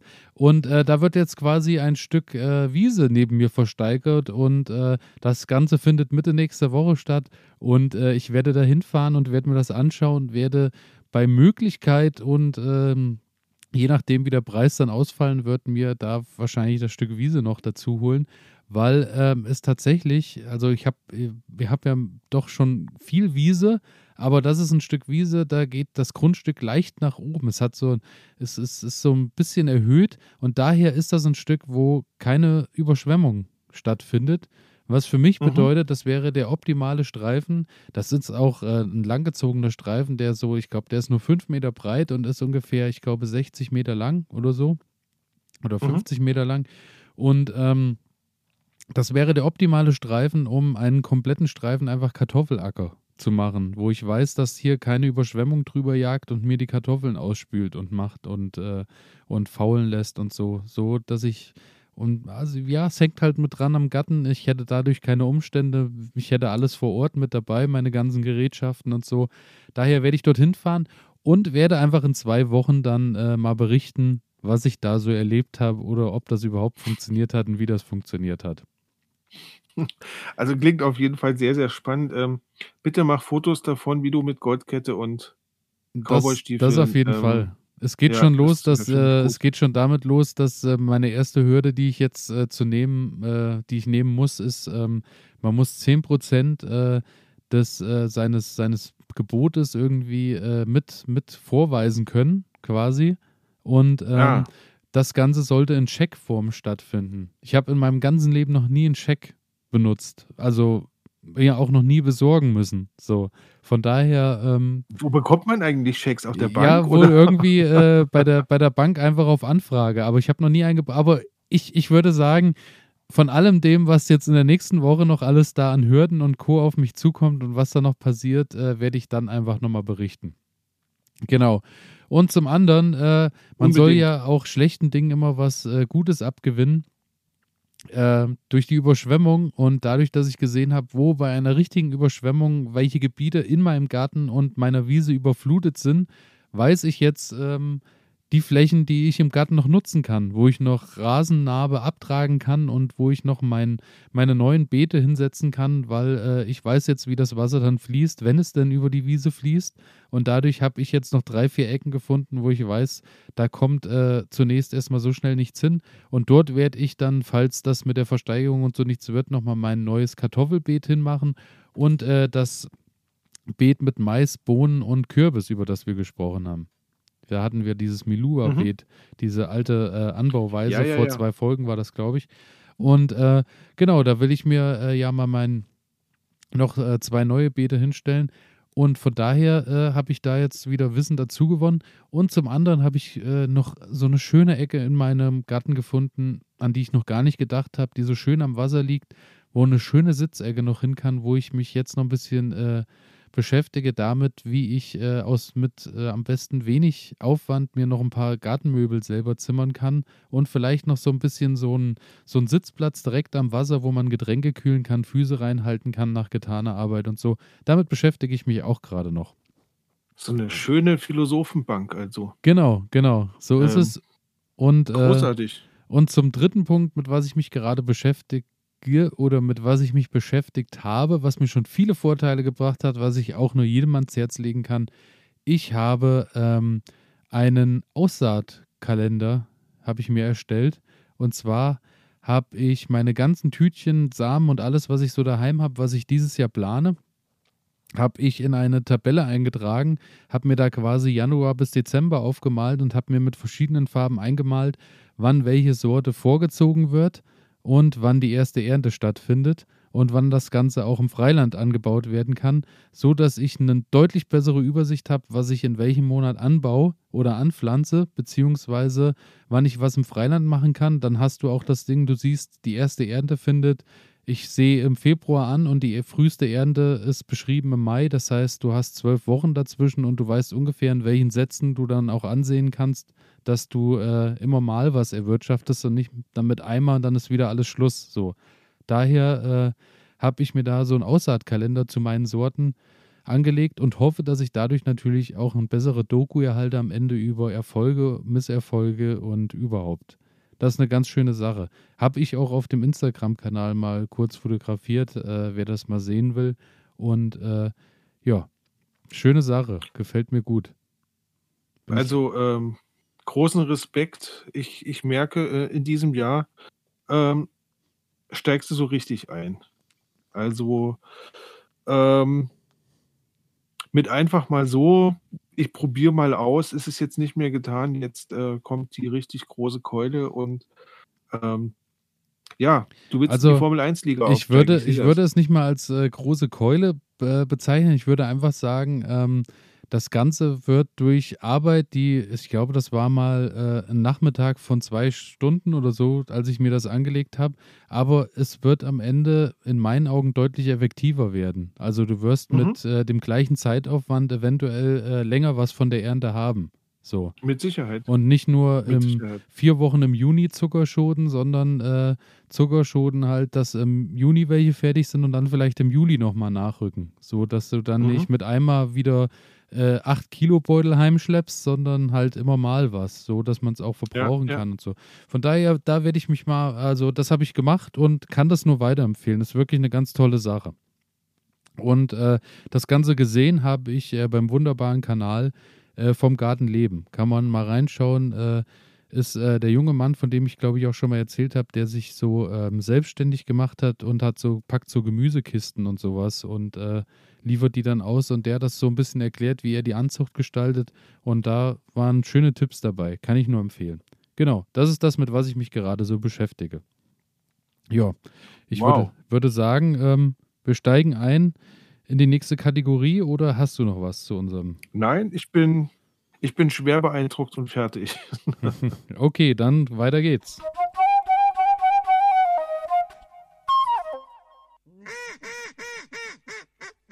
Was ich gelernt habe, habe ich als nächstes auf meiner Liste. Und ähm, bei mir, was ich gelernt habe, eine ganz, mhm. ganz tolle Sache, ähm, geht ganz schnell. Ich habe irgendwo gelesen, ähm, ich kaufe immer diese fünfhundert Milliliter, fünfhundert Gramm Joghurtbecher. Mhm. Und ähm, eigentlich kaufe ich äh, Gläser, manche Sachen kriegst du aber nur in diesen Bechern, wo dann Pappe außenrum ist, und dann hast du noch so eine ganz dünne P V C-Kunststoffschicht. Mhm. So, jetzt hat jemand gesagt, klar, wenn du jetzt in der jungen Anzucht bist von Pflanzen, du brauchst ja auch immer Schilder. So, dann ist immer das Ding, was machst du, äh, wie, woher holst du die Schilder, kaufst du dir extra Schilder, kaufst du dir Holzspatel und so. Einfach äh, diesen Becher reinigen und dann in Streifen schneiden, und schon hast du äh, für jeden Topf ein Schild, wo du genau dokumentieren kannst, kannst äh, bei jedem mhm, Topf, mhm. was du hast. Fand ich wirklich eine super einfache Sache, auf die ich aber nicht gekommen bin und die super funktioniert. Und ich habe mir da jetzt einfach die Schilder ausgeschnitten und muss sagen, so kann ich jetzt gerade, weil ich jetzt auch probiere mit, äh, das ist im Januar angesät, das im Februar gezogen, kannst du halt mit Datum alles schön draufschreiben, du hast genügend Platz. Und äh, ja. hast ohne Geldaufwand oder ohne Mehraufwand Schilder, die dann da sind. Und ja, ja du, du hast nicht mal Müll produziert, ne? Genau, du verwendest, also Müll ist es am Ende immer noch, weil es wird am Ende der Saison halt natürlich auch in den Müll wandern. Das äh, mhm. passiert dann. Aber ähm, der Müll wäre so oder so natürlich auch da. So schlimm es ist. Für die, für die zusätzlichen Schilder, die du vielleicht gekauft hättest oder irgendwo anders hättest besorgen müssen, ähm, wäre ja letztlich doch noch mehr Müll angefallen. Also von daher ähm, genau, finde ich, ja. find ich eine gute Geschichte ähm, zum Thema Upcycling, könnte man ja, sagen. Ja, genau. Das ähm, ist schön. Das war das Erste, was ich gelernt habe. Zum anderen, was ich auch gelernt habe, ähm, sensationell, ähm, Ziegelsteinwand verputzen. Ich habe dir ja ein Bild geschickt, und ja. die Leute, die uns äh, bei Instagram folgen, haben es auch gesehen. Ich habe mich ja, beschäftige mich ja gerade mit äh, meinem Gartenzimmer, was ja nach wie vor Thema ist.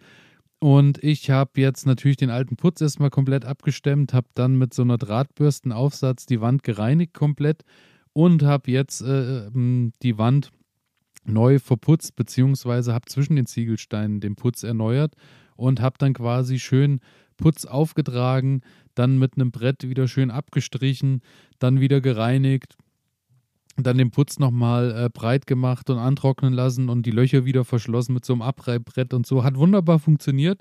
Sieht jetzt fürs Erste auch wunderbar aus. Trocknet jetzt gerade ein und wird jetzt auch weiß, langsam Stück für Stück. Das Ganze ist jetzt drei, vier Tage alt, also der wird jetzt langsam auch hell. Und dann, wenn der hell ist und äh, ja, dann werde ich nochmal ein bisschen die Ränder, ich habe das so ein bisschen, das wird am Ende so sein, dass das Ganze aussieht, als wäre das äh, die Wand frisch rausgebrochen. Auch an den Rändern werde ich nochmal so ein bisschen die Ränder mhm. neu äh, weiß streichen und so. Werde dann natürlich dazu auch noch Bilder nachreichen. Und äh, da war ich ein bisschen stolz, weil es sieht tatsächlich äh, recht vernünftig aus. Also da habe ich tatsächlich was gelernt, äh, dass ich mich da auch einfach traue. Habe natürlich Unterstützung von meinem Vater auch gehabt, muss ich natürlich auch sagen. Aber äh, hat äh, wunderbar funktioniert. Ich bin mit dem Ergebnis sehr zufrieden und werde natürlich dann zeitnah Bilder nachreichen. Beziehungsweise ihr da draußen werdet das Ganze dann sehen, wenn wir äh, unseren ersten Videocast vor unserer Wand aufnehmen. Dazu äh, hatten wir letzte Woche, äh, vor zwei Wochen schon äh, das, das Thema. Und ich werde dich so weit kriegen, dass unser Podcast-Zimmer dann so weit ist. Sehr, sehr schön. Sehr, sehr schön. Also ähm, das ist auf jeden Fall reichlich was gelernt. Also ähm, putzen, ja. Ich staune. Ja, und äh, als, als drittes habe ich noch eine kleine Sache, die ich nochmal einfädeln möchte, aber da bin ich auch noch in der Planungsphase, beziehungsweise ähm, werde ich da auch so ein bisschen dann drüber berichten, was da passiert, und zwar ein Kartoffelturm. Ich weiß nicht, ob du das schon mal gesehen hast. Das ist ähm, aus altem, aus altem Zaun, also so, so, so Metallzaun mit, mit engen Maschen. mhm. machst du äh, einen Kreis mit einem Durchmesser vielleicht von einem Meter, ähm, stellst den halt fest, machst irgendwie eine Stange oder sowas rein, dass du den verbindest, dass der fest steht, machst ähm, unten die Grasnarbe weg, füllst dann da rein ähm, etwas äh, Stroh, so dass du dreißig, vierzig Zentimeter Stroh unten hast, machst dann so ein bisschen Kompost drauf und packst dann an die Außenränder vier, fünf, sechs Kartoffeln, je nachdem, wie groß du das Ganze gestaltest. Und machst dann wieder Stroh oben drauf, dass du die Kartoffeln natürlich äh, lichtdicht äh, äh, abschließt, also so, dass die schön im Dunkeln liegen. Und äh, machst dann das Gleiche bis hoch, bis du das Ding voll hast, so dass im Nachhinein quasi in diesem Turm auf, ein, auf einzelnen Schichten die Kartoffeln wachsen. Das Stroh wiederum zersetzt sich natürlich und äh, kompostiert äh, sowieso mit dem Kompost natürlich sowieso zur Erde. Und dann sollte auf mehreren Etagen aus diesem Turm die Blätter rausschauen und die Kartoffelpflanzen wachsen. Und dann äh, am Ende machst du den Turm einfach auf und liest die Kartoffeln raus. Das ist quasi Kartoffelanbau auf engerem Raum. Okay. Klingt und spannend. Ich kann es mir jetzt noch gar nicht so richtig vorstellen. Also ähm. wirklich einfach nur Drahtgeflecht eingerollt auf einen Meter mhm. äh, Durchmesser und den dann halt mit Stroh, Kompost und Kartoffeln schichtweise befüllen nach oben hin. Und äh, ja, dann soll das Ganze sich äh, dadurch, es soll Wärme halten durch das Stroh, es zersetzt sich, es, äh, du hast äh, immer frischen Kompost, die Kartoffeln haben genügend Nahrung und ähm, ja, am Ende bin ich gespannt, ob das wirklich funktioniert. Ich werde es probieren und werde natürlich hier auch weiterhin dann berichten und Bilder äh, rausreichen, wie das Ganze funktioniert. Also ich bin gespannt. Alles klar, ich habe es ich hab's gerade mal recherchiert, um, um so ein Bild davon zu haben. Ähm. Interessant, interessant. Das heißt aber, ähm, du hast dann sechs, sieben Kartoffelpflanzen, die dort wachsen. Ähm, ist jetzt nicht der enorme Ertrag, aber es ist irgendwie was Schönes. Naja, um du quasi hast ähm, du auf hast, dem Balkon ein bisschen. Ich habe ja äh, größere, größere Maschen, so dass quasi du äh, in mehreren Schichten, du hast quasi sechs Kartoffeln auf einer Schicht und kannst dann ja. Äh, ah, okay, und das drei, treibt dann aus den Rändern genau, aus. Genau, das treibt dann aus den ja. Rändern aus. Was dann okay. am Ende, ich bin gespannt, weil im Internet äh, die Meinungen gehen auseinander von es hat äh, überhaupt keinen Ertrag zu es hat wunderbar funktioniert, weil auf diesem engsten Raum hätten wir niemals so viel ernten können, wenn man nur den Boden okay. genutzt hätte.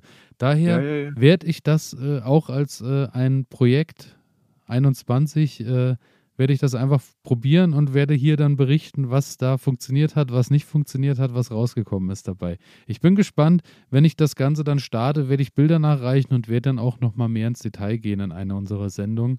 Und mhm. äh, ich bin, ja, bin gespannt, weil wie es der Zufall so will, habe ich natürlich äh, während dem Renovieren äh, auf dem Stalldachboden natürlich noch alten Zaun gefunden. Daher ist das ja, auch. Ja, klar, und der muss und, ja irgendwo hin. Ja, und tatsächlich auch alte Stroh, äh, so, so Strohwürfel habe ich auch noch gefunden von früher, die natürlich jetzt schon auch äh, überreif sind und daher sich wahrscheinlich auch recht schnell zersetzen werden. Also das eigentlich auch optimal dafür. Von daher auch wieder Upcycling von Dingen, die bei mir daheim so rumliegen. Und äh, ich werde es probieren und werde berichten, was passiert. Genau. Toll, das ist das, was ich, ich gelernt habe. Mhm. Ähm, ja, komme ich zu einer ganz kleinen Geschichte, die ich gelernt habe. Und zwar, ich hatte das vorhin schon angedeutet, ähm, ja, welche Pflanzform wähle ich denn jetzt? Also welches Gefäß wähle ich? Und du hattest ja von Holz gesprochen beim letzten Mal, also Holzkisten irgendwie genau. zu verwenden. Ich persönlich bin eigentlich ein großer Freund von ähm, so Terrakotta und Tontöpfen, weil die einfach im Laufe der Jahre ja so eine Patina anlegen und das, das sieht für mich immer ganz schön aus. Manche Menschen mögen das nicht schön finden, weil die wollen halt einfach eher die, die saubere Oberfläche haben. Ich finde das immer ganz, ja, ganz schön, wenn man, wenn man so sieht, dass dieser Topf oder, oder überhaupt etwas eine Geschichte hat. Und ja, ähm, ich habe mich jetzt einfach mal ein bisschen informiert, was es so alles für Optionen gibt. Und ja, genau, die Tontöpfe haben ein Problem. Ähm, und zwar durch die poröse Struktur dieser, dieser Tontöpfe ähm, kann halt sehr, sehr viel Wasser entweichen. Und das bedeutet, gerade wenn du ähm, ja so eine Töpfe hast und möchtest, die stehen relativ in der Sonne, beziehungsweise es ist auch ein sehr warmer, heißer Sommer, Ähm, dann verdunstet halt allein schon über die Oberfläche dieser, dieser Töpfe sehr, sehr viel Wasser nach außen, ne? Also das Wasser dringt nach außen und verdunstet dann dort. Und das bedeutet, du musst relativ viel gießen. Mm, Deswegen wird in Gärtnereien in der Regel eigentlich nur noch Plastik verwendet, weil ja, Plastik ist halt dicht. Ähm, das, was ich da gieße, bleibt in der Regel auch im Topf, beziehungsweise läuft nach unten maximal ab. Ähm, aber es verdunstet halt nicht über die Wände und die, der Wurzelballen, die Erde im Topf bleibt halt relativ feucht. Hm. Ja, nun. Das, was, kann, das, was ich hm? da äh, kurz sagen möchte noch, ist, äh, ja, das Wasser ist das eine, aber ähm, ich habe da, ich bin genauso Fan von solchen Töpfen äh, wie hm. du, aber ich muss sagen, der preisliche Aspekt äh, ist schon enorm. Also, ähm, ja. Die Töpfe muss man im, im Einkauf erstmal sich äh, da genügend Töpfe in der richtigen Größe zu beschaffen, äh, ist schon sehr, sehr kostenintensiv für, für die erste ja. Saison. Also das ist ja. schon Wahnsinn. Also das ist wirklich ein Projekt, was man, was man glaube ich, über einige Jahre ähm, ja, ja. laufen lassen muss, um, um sich da immer wieder was ranzuholen. Auf der anderen Seite, ähm, vielleicht kannst du dich erinnern, letztes Jahr habe ich ja darüber berichtet, dass ich einige Tomatenpflanzen in ähm, Töpfe reingesetzt habe.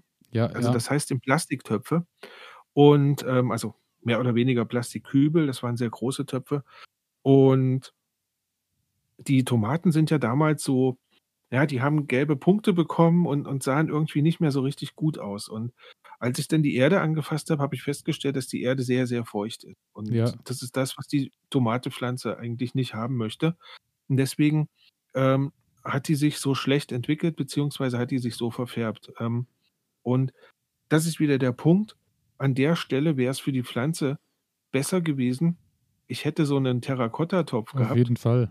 Ja, wo die, wo die, ähm, wo die Feuchtigkeit, die zu viel im Topf ist, einfach entweichen kann und damit schaffe ich quasi auch ein, ein besseres Klima für die Pflanze, ne? Ähm, kommt also immer so ein bisschen drauf an, was habe ich für eine Pflanze, was möchte ich damit erreichen, ähm, ja, und jetzt habe ich mal geschaut, was gibt es alles für verschiedene Topfarten und Materialien. Und neben dem Plastik, du hast es gerade schon erwähnt, ähm, Plastik ist halt sehr, sehr günstig. Kann man nicht anders sagen. Es hat noch einen anderen Vorteil, es ist sehr, sehr leicht. Also das heißt, so ein ja. Terrakotta-Topf in einer gewissen Größe ähm, setzt dann vielleicht auch mal eine... Ähm, ja, irgendwie eine Karre voraus oder setzt äh, eine, zweiten, eine zweite Person voraus. Von daher, das hast du bei Plastiktöpfen einfach nicht. Ähm, die halten viel Wasser im Topf, wo ich einfach weniger gießen muss, aber gleichzeitig, sie halten halt auch viel Wasser im Topf, ähm, Problem was ich dann schwierig kontrollieren kann. Na, ganz genau. Also da muss man so ein bisschen, muss man so ein bisschen abwägen. Ähm, dann gibt es noch Töpfe aus Keramik. Ähm, Die sind relativ langlebig, gerade im Verhältnis zu Plastiktöpfen. Also auch wenn die günstig sind, ähm, nach drei, vier, fünf Jahren, gerade wenn die in der Sonne stehen, ähm, sind die Plastiktöpfe eigentlich so porös, dass du die ja, nicht ja. mehr gebrauchen kannst, ne? Ähm, und ja, dann haben wir halt wieder dieses Plastikproblem. Ähm, deswegen könnte man zu Keramiktöpfen gehen. Also die sind halt langlebig, strapazierfähig. Ähm, die sind, gerade wenn die Innenseiten Ähm, ja, gebrannt sind, ähm, dann sind die auch wasserdicht und ähm, die haben aber das Problem, dass sie sehr schwer sind und auch sehr, sehr teuer sind. Also nochmal teurer als Terrakotta oder okay. Tontöpfe. Ähm, und sie sind auch nicht frostsicher, ne? Also die sollte man dann halt im Winter schon schützen. Ähm, von daher sehr anfällig und für mich eigentlich ja eine schlechte schlechte Alternative, eigentlich auch schon wegen des Preises. Ähm, Terrakotta, da haben wir schon drüber gesprochen. Ähm, eine gute Sache bei denen ist, die sind im Verhältnis zu Keramiktöpfen doch noch relativ günstig mh, und im Verhältnis zu Plastiktöpfen, wenn ich die gut behandle, auch länger haltbar. Ja. Ähm, du hast keinen Plastikmüll, den du irgendwie produzierst über die Jahre, was auch eine schöne Sache ist für mich. Und du kannst ein relativ gutes ähm, Klima im Topf erreichen. Musst halt öfter danach gucken. Und was auch passiert, mh, durch dieses Verdunsten oder durch das Diffundieren des Wassers, so durch die, durch die Wände, ähm, entsteht halt ja, es entstehen halt Flecken draußen und irgendwann entsteht auch so eine feine Moosschicht da drauf, ne, was, was wirklich sehr reizvoll aussehen kann. Ähm, gerade wenn man so einen Natur, natürlichen Garten irgendwie anstrebt. Ja, ja. Das finde ich sehr, sehr hübsch. Ähm, aber du hast recht, man muss halt schauen, ähm, kann man nicht in der ersten Gartensaison machen, sondern muss man über längere Zeit sich einfach immer mal ein paar Töpfe kaufen und ja. Und dann haben wir noch Materialien wie Rattan, Holz, Zink, Edelstahl. Da will ich jetzt gar nicht weiter drauf eingehen. Also das sind alles so Materialien, die man verwenden kann. Für mich ähm, bleibt es dabei, ich werde weiterhin wahrscheinlich erstmal Plastik verwenden, einfach aufgrund der Preissituation. Ähm, werde aber in diesem Jahr auch anfangen und werde mir immer mal wieder einen Tontopf dazu kaufen. Ähm, einfach um langsam in diese Richtung zu kommen und um dann damit auch mal ein bisschen zu experimentieren. Also kriege ich da, ähm, für mich ist vielleicht auch so eine Art, wie passe ich und der Topf zusammen, ne? Also vom Gießen her, ähm, um dann einfach mal zu probieren, welche Pflanze passt mit diesem Topf dann am besten zusammen und, und äh, bei welchen Pflanzen ist es vielleicht auch egal. Ähm, ja, gerade beim Anziehen, du hast es vorhin schon gesagt, ähm, ich hatte im letzten Jahr diese kleinen Töpfe aus, aus Torf, ähm, beziehungsweise, ja, ich weiß nicht, was das für ein Material war, also das, ja, so, so eine Pflanzenfaser vielleicht auch. Ähm, die waren ganz schön, da ist aber sehr, sehr viel Wasser drüber verdunstet und ich konnte es halt kaum regulieren, also das heißt, die Pflanzen sind auch relativ schnell trocken geworden. Ähm, ich denke, in diesem Jahr werde ich das mit so einer Palette ausprobieren, wie du das gesagt hast, also wo ich halt sehr viele kleine ähm, Mulden habe oder viele kleine Pflanzlöcher habe, wo ich dann einfach mal anziehen kann. Ähm, ja, also das ist das, was ich in dieser Woche mitgebracht habe, womit ich mich mal auseinandergesetzt habe. Also ich glaube, Und, bei den, ähm, hm? bei den, ähm, bei der Anzucht ist wirklich diese Anzuchtpaletten ähm, ist so das Schönste, was man machen kann, weil es A, wirklich eine Sache ist, die du lange nutzen kannst. Und äh, B, wie du schon sagst, das Wasserproblem hast du eigentlich auch nicht, weil du hast ja meistens noch, du kannst ja die passende Schale unter die äh, Paletten stellen und dadurch halten die eigentlich auch recht lange Feuchtigkeit. Mhm. Und äh, bei den großen Sachen muss ich halt sagen, ähm, ja, wie du schon sagst, es ist eben einmal dieser Kotzen, Ko- Kotzen, dieser Kosten-Nutzen-Faktor, das ist das Wort, was ich wollte. Äh, zum anderen ist natürlich äh, Metall langlebig. Äh, meine Eltern haben auch zwei so Metallhochbeete. Ist dann natürlich auch, wenn man so einen natürlichen Garten hat, passt es halt einfach nicht rein. Bei Holz ja. Hast du wieder die Sache, kannst du kostengünstig herstellen, hast so ein bisschen Upcycling-Produkt, aber ja. äh, hat halt mit Langlebigkeit meistens nicht viel zu tun. Also ja. Wenn ich so überlege, wie äh, meine Hochbeete aus den alten Paletten, so die standen jetzt zwei Winter schon, nee, den ersten Winter standen sie jetzt draußen, stehen jetzt die zweite Saison. Du merkst dann schon, die fangen schon an und äh, geben so langsam den Geist, will ich nicht aufsagen. Also ich denke, so drei, vier Saisons sind drin, aber dann ist es auch rum. Aber die andere ja. Seite ist, äh, du kannst das Ganze mit etwas Glück äh, kostenlos erwerben, außer dass du ein paar Schrauben reinmachst, ähm, hast du ja da auch nicht viel. Von daher werde ich mal schauen, also mit den Töpfen hast du recht, ist eine, sieht wirklich schön aus und hat wahrscheinlich auch vom, so von dem, äh, wenn du regelmäßig gießt, passt das auch. Ich werde mal schauen, ich werde, wie gesagt, dieses Jahr vielleicht mal mit diesen Obstkisten experimentieren, mhm. weil ich denke, da auch so der, der Faktor mit äh, so vierzig, fünfzig Liter Erde kriegst du rein und hast dann irgendwie vier Euro oder so ausgegeben für die äh, ausgenutzte äh, Obstkiste, für die aussortierte. Ja, ja. Von daher, ja, mal schauen. Wir werden äh, weiter experimentieren und werden natürlich erzählen, äh, was da so bei uns passiert genau. ist dabei. Genau. Genau. Aber schönes Alles Thema, klar. wunderbares Thema, ja. Dann würde ich sagen, steigen wir ein in die nächste Kategorie? Oder... Ja. Hast du noch was? Nein, lass okay. uns zur nächsten Kategorie reiten. Fehler der Woche habe ich auf meinem Zettel stehen. Und äh, ja, was sind so was bei dir so fehlertechnisch? Ähm, ich habe den Fehler eigentlich schon vorhin mit abgearbeitet. Und zwar ähm, war das einfach das Problem mit meiner Erde. Also ähm, gut, normalerweise hätte man jetzt einfach ganz locker in den Baumarkt fahren können und hätte sich neue Erde geholt. Ähm, da habe ich im letzten Jahr einfach gar nicht drüber nachgedacht, um mir quasi dann am Ende der Saison schon mal ein bisschen was parat zu legen. Ähm, da hätte ich ein bisschen besser aufpassen können und hätte mich schon mal ein bisschen äh, früher informieren können. Aber gut, wer hätte gedacht, ähm, dass die Baumärkte dann doch so lange ähm, unzugänglich sind, beziehungsweise ja nur über Internetbestellung ähm, zugänglich sind. Und das ist prinzipiell auch schon mein, mein Fehler der Woche gewesen. Also das heißt, dadurch, dass ich noch nicht so sehr im Garten unterwegs bin, ähm, ist da wieder mal nicht so sehr viel passiert.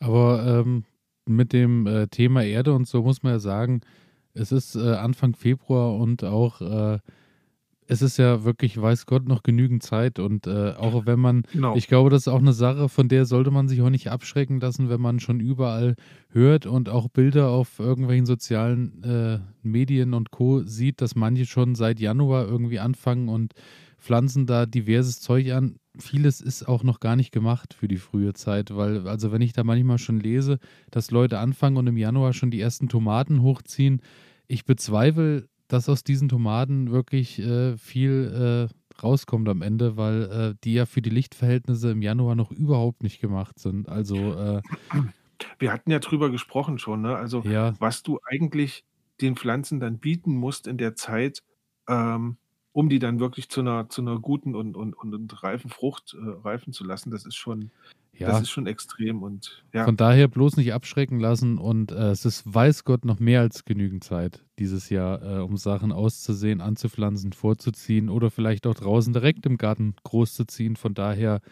ähm, ja, es ist Anfang Februar, es ist alles entspannt. Immer mit der Ruhe. Bei mir äh, Fehler der Woche, Äh, Salat zu warm gekeimt, tatsächlich. Das war so eine Pflanze, mhm. wo ich gesehen habe, ähm, die hatte ich mit ausgesät äh, in diesem kleinen Mini-Gewächshaus auf der Fensterbank. Da, wo ich die Chilis auch habe keimen lassen. Äh, für die Chilis optimal, habe man ein Thermometer reingelegt, war dann irgendwie so bei äh, fünfundzwanzig, sechsundzwanzig, siebenundzwanzig Grad teilweise äh, durch die Heizungsluft, die von unten kam in den Gewächshäuschen. Äh, Salat rausgeschossen gekommen, volles Rohr.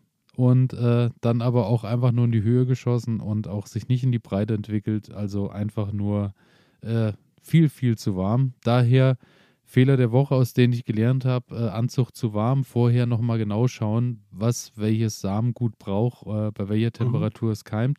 Und zum anderen, äh, kein direkter Fehler der Woche, aber eine Sache, habe ja erzählt von der eigenen Aussaaterde, die ich... Äh, zusammen gemischt habe. Ja. Hab die ja schon mal eine Runde gegen die gekaufte Aussaaterde ankämpfen lassen.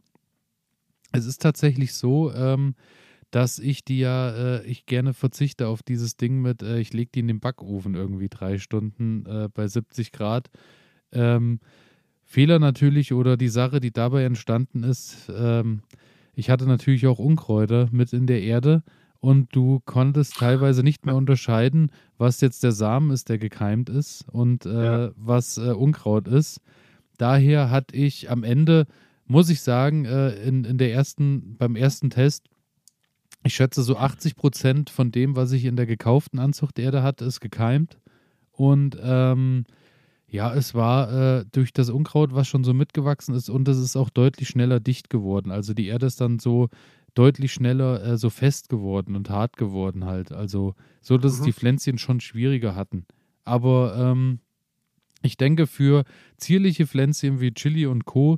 werde ich nur noch die gekaufte einsetzen und meine selbstgemachte werde ich dann mehr in den größeren Töpfen, wenn ich dann äh, Kürbispflanzen und sowas alles dann, äh, dann irgendwann im April ja. ist das ja erst, dann hochziehe und so, ähm, da werde ich die dann eher nutzen. Aber für diese kleinen Anzuchttöpfchen, wo du dann irgendwie zwei Komma fünf mal zwei Komma fünf Zentimeter äh, mhm. auf der Palette hast, da verschlepp, also da, da verdichtet die sich zu sehr und macht und tut. Also das, oder ich habe ja. einfach auch nicht das Richtige gemischt, weil ich vielleicht zu wenig Sand auch drin hatte. Aber da bin ich da, äh, das hat mir nicht so gut gefallen. Also mhm. muss ich sagen, Fehler der Woche ist da wahrscheinlich auch wirklich, dass ich die nicht so erhitzt habe, dass die ganzen, äh, ganzen fremden Pflänzchen und äh, Saat, Samen in der Erde, die da drin waren, abgestorben ja, ja. sind. So. Aber ja. Und dann wächst ein stattlicher Löwenzahn bei so dir. So ist es und du weißt es nicht. Ja. Du freust dich über, ja. äh, wie toll die Habanero äh, da vor sich hinkeimt und am Ende äh, wird es dann doch ein Löwenzahn. Ja. Genau, das waren so meine Fehler. Ja, und dann würde ich sagen, kommen wir äh, in die letzte Kategorie. Schon wieder zur letzten Kategorie, ja.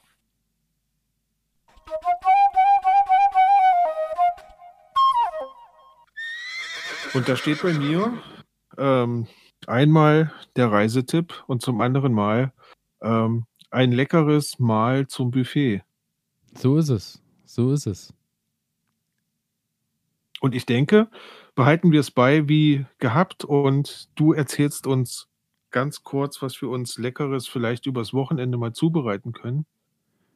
Ja, gerne äh, tue ich das und äh, es ist äh, von mir heute ein Tipp, den ich bekommen habe letzte Woche und äh, da auch liebe Grüße an äh, meinen äh, geschätzten Freund Michael, der mir da ein Rezept geschickt hat und zwar das äh, mittelalterliche Fladenbrot. Oh, ist wirklich äh, eine ganz schöne Sache, ist ein Hefeteig, der äh, zur Hälfte aus äh, Weizenmehl und zur anderen Hälfte aus Dinkelmehl besteht, wird dann quasi klassisch wie ein, ähm, wie ein, also wie der normale Weizenhefeteig Hefeteig zubereitet, ähm, ist vielleicht ein bisschen fester von der Konsistenz durch das Dinkelmehl einfach und dann werden so schöne Fladen auf dem auf dem Backblech geformt, so, dass wenn du die gehen lässt, dass die so ein bisschen aufgehen, dass du die auch aufschneiden kannst und könntest die auch befüllen, kannst du aber auch, auch einfach aufschneiden wie kleine Brotlaibe, das äh, ist jedem dann selbst über, überlassen. Außerdem äh, kommt zum Abschluss nochmal ein Gemisch aus Eigelb, Zucker und äh, Öl obendrauf, wird das nochmal bepinselt, dass einfach die Struktur obendrauf noch ein bisschen grosser, ein bisschen goldgelber mhm. wird und dann nochmal, je nach Bedarf, kannst du dann Sesam, Sonnenblumen, Kürbiskerne, das, was du möchtest, halt obendrauf noch streuen, wer das mag. Ich habe äh, noch Sesam daheim gehabt und habe dann Sesam oben drüber gestreut.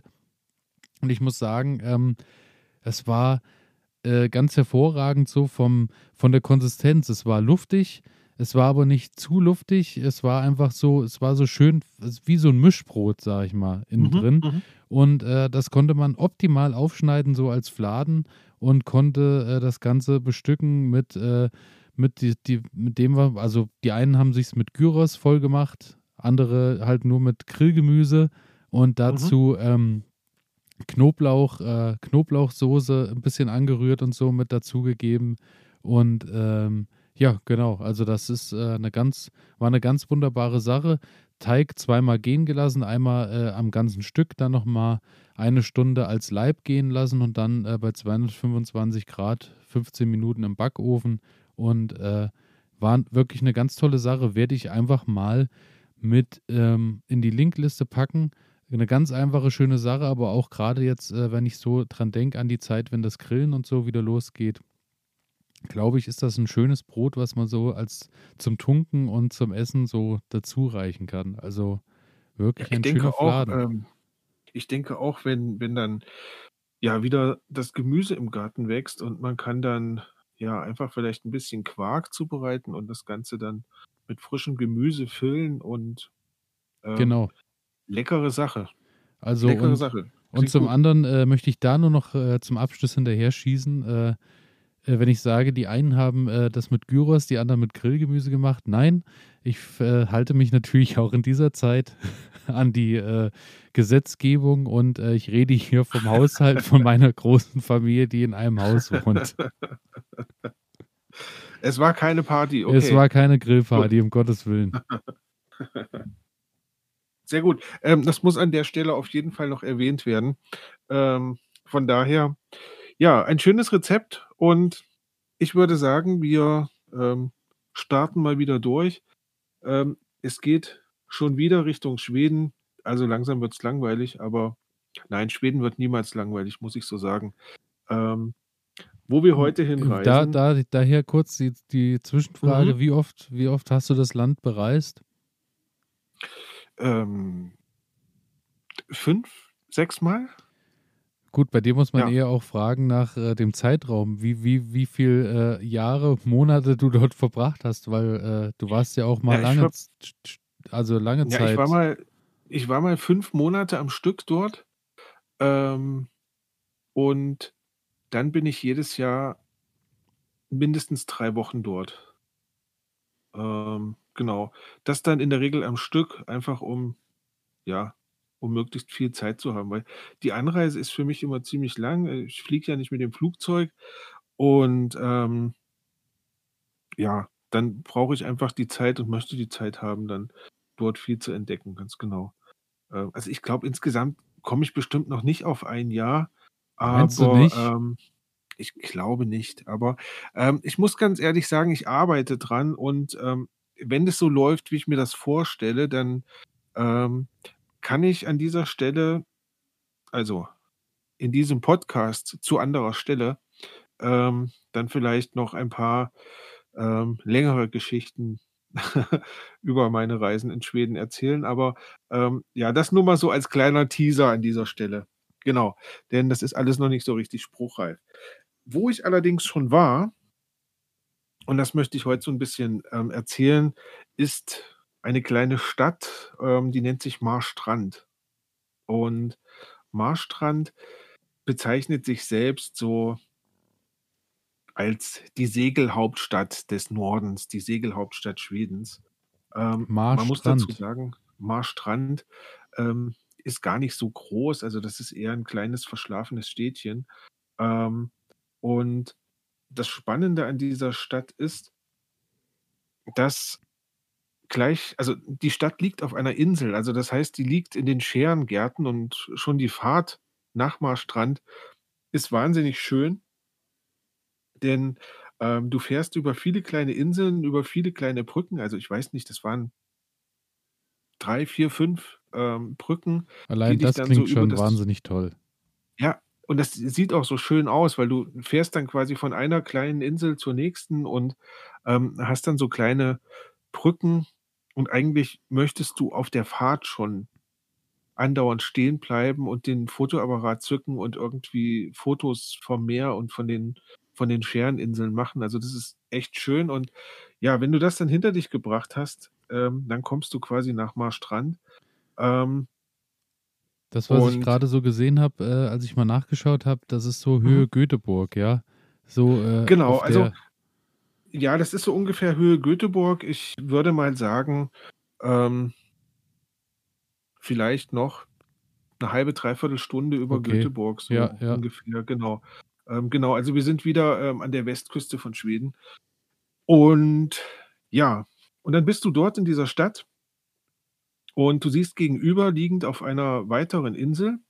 Diese Insel ähm, heißt dann übrigens Marstrands Ö, also Marstrandsinsel. Ö ist die Insel. Ö ist die Insel, und Ö. Ö, ja, Ö. also Ö. Okay. Wieder was Ö. gelernt heute. Genau. Ja, wir sind ein Informationsprogramm, also da, ähm, wir haben einen Bildungsauftrag, klar. Ähm, und ja, dann sieht man dort eine, eine Burg liegen, das ist ähm, die Festung Karlsten.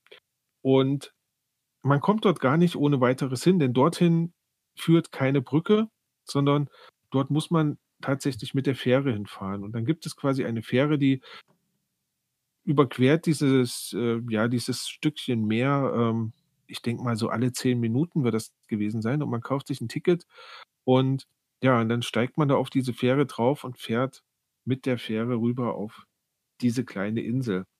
Und dort sind dann, da muss man echt sagen, also nochmal so schöne kleine ähm, Villen, die sich total unterscheiden von diesen roten Bauernhäusern, die man so von Schweden kennt, sondern das sind dann halt eher so, ja, also Kapitänsvilla, sagt man in Schweden dann dazu. Also das sind halt eher so ein bisschen stattlichere Gebäude, die dann auch weiß sind oder gelb gestrichen sind, auch aus Holz mit wunderschönen ähm, Holzverzierungen dran. Ja, und von dort aus läuft man dann so ein bisschen bergauf und kommt dann zu dieser, zu dieser Festung.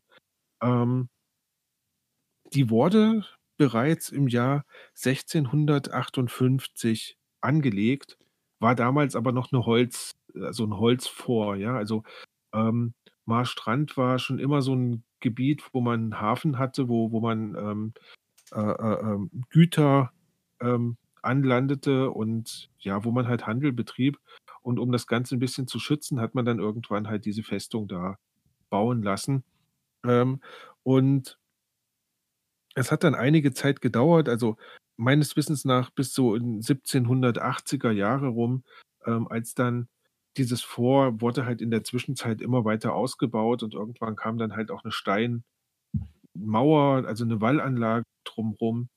Und dann wurde das Ganze noch mit ähm, Artillerie versehen. Und also wenn man heute dort ist, ich hatte eher das Gefühl, dass es eine relativ moderne Burg ist. Ähm, da wusste ich noch nicht, aus welcher Zeit die stammt, weil die halt ähm, nicht verschnörkelt oder ja, sondern sehr geradlinig und sehr, sehr, ähm, wie soll ich sagen, eher so zweckmäßig aufgebaut aussieht, sodass man halt eine, eine starke Verteidigungsanlage hat. Ähm, man kann in die Festung auch reingehen und kann sich quasi dort umgucken. Ähm, wir haben das an dem Tag nicht gemacht, sondern wir sind dann einfach so ein bisschen auf dieser äh, Marstrands Ö ähm, rumgelaufen und die, also man hat dort auch ein Naturschutzgebiet und das ist ziemlich spannend, weil die Insel ist einerseits, ähm, vor allem rund um die Burg, hat man, hat man wie so einen kleinen Wald. Also der sieht auch ganz verwunschen aus und man ähm, ist da wirklich, ja, so vom Wind gepeitschte Bäume da, also die sind nicht so riesengroß, aber halt so schön knorrig gewachsen. Ähm, das ist ganz toll und wenn man den Wald dann verlässt und kommt Richtung Strand, ähm, dann hat man halt einfach nur eine riesengroße, karge ähm, Steinfläche irgendwie vor sich.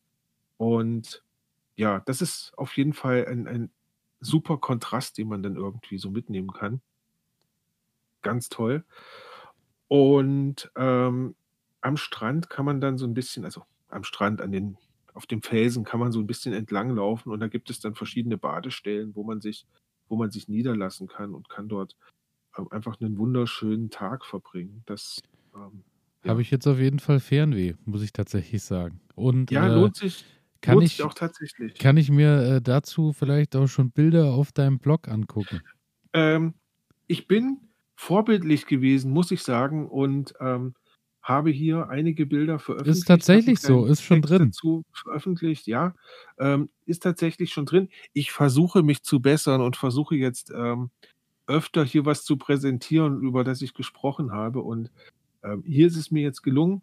Also wer möchte, nuusgidds punkt de, ähm, da könnt ihr ja ein paar Bilder über Marstrand entdecken und euch so ein bisschen anstecken lassen, dass man vielleicht im Sommer ähm, wieder mal in Richtung Norden reisen kann. Das klingt also wunderbar. Hoffe, ganz schwer drauf. Also da äh, werde ich mir auf jeden Fall äh, dann erstmal die Bilder dazu angucken, weil so wie du das umschrieben hast, klingt das schon äh, wunderbar. Es war, es, es war sehr, sehr hübsch. Äh, vielleicht noch ein kleiner Tipp ähm, für die Leute, die jetzt dann doch mal dort ankommen. Mh, bringt Zeit mit für die Parkplatzsuche, denn oh. Marstrand ist wirklich äh, bei jedem Schweden bekannt. Okay. Ähm, Und man reist dort, also viele Schweden suchen das so als Wochenendsausflug oh, ähm, und okay. haben dort auch ein Boot, ein Boot stehen und wollen dann dort halt fahren. Und ja, dann ist, ähm, dann sind die Parkplätze halt schnell mal voll, ähm, zumal man quasi auf dieser ähm, Insel dann auch keine Autos mehr fahren, also kein Auto fahren darf, das ja, ist dort ja. verboten. Okay. Genau, aus diesem Grund. Ähm, trotzdem unbedingt eine Reise wert. Guckt euch das mal an, wenn ihr Gelegenheit dazu habt. Klingt wunderbar. Klingt wunderbar. So, ja. Und damit muss ich sagen, sind wir am Ende angekommen. Sind wir am Ende angekommen. Ja. Schön. Es war eine schöne Sendung. Wunderbar. Ähm, Folge hat mir Spaß gemacht. dreiundzwanzig. Ich habe viel gelernt. ähm, ja, und in zwei Wochen hören wir uns schon wieder, wie immer. Ich habe jetzt schon Bock drauf und äh, bin auch gespannt, was in den zwei Wochen wieder alles passiert. Und äh, wir haben ja schon einiges angeteasert. Also ähm, in zwei Wochen gibt es einiges an Infos. Und äh, wer bis hierhin zugehört hat, sowieso bewerten auf allen gängigen Podcast-Portalen, irgendwo abonnieren, klicken, folgen, klicken, was auch immer. Und schreiben entweder über unsere Instagram-Seite nuusgidds äh, in garten-ede.de Äh, oder äh, einfach elias at garten-ede.de E-Mail schreiben. Wir freuen uns über jeden Post und äh, wünschen einen guten Start äh, in die Aussaatsaison, die jetzt so im Februar ja so richtig ins Rollen kommt und im März dann äh, nochmal eine Schippe drauflegt. Ja, wir haben Bock zu hören, zu äh, was ihr so berichtet, was bei euch so alles läuft im Moment. Und genau. äh, ja, ich würde vergesst sagen... Nicht, vergesst nicht die Rezepte ähm, für unsere Vogelbeermarmelade. Oh ja, ganz, ganz ja, wichtig nochmal dran erinnern. Recht, recht hast du, recht hast du. Ähm, und in diesem Sinne ähm, sagen wir einfach mal, lasst es euch gut gehen. Genau so ist und, es. Und ja, wir freuen uns auf das nächste Mal. Genau, dann Macht's bis gut. bald. Tschüss. Ciao.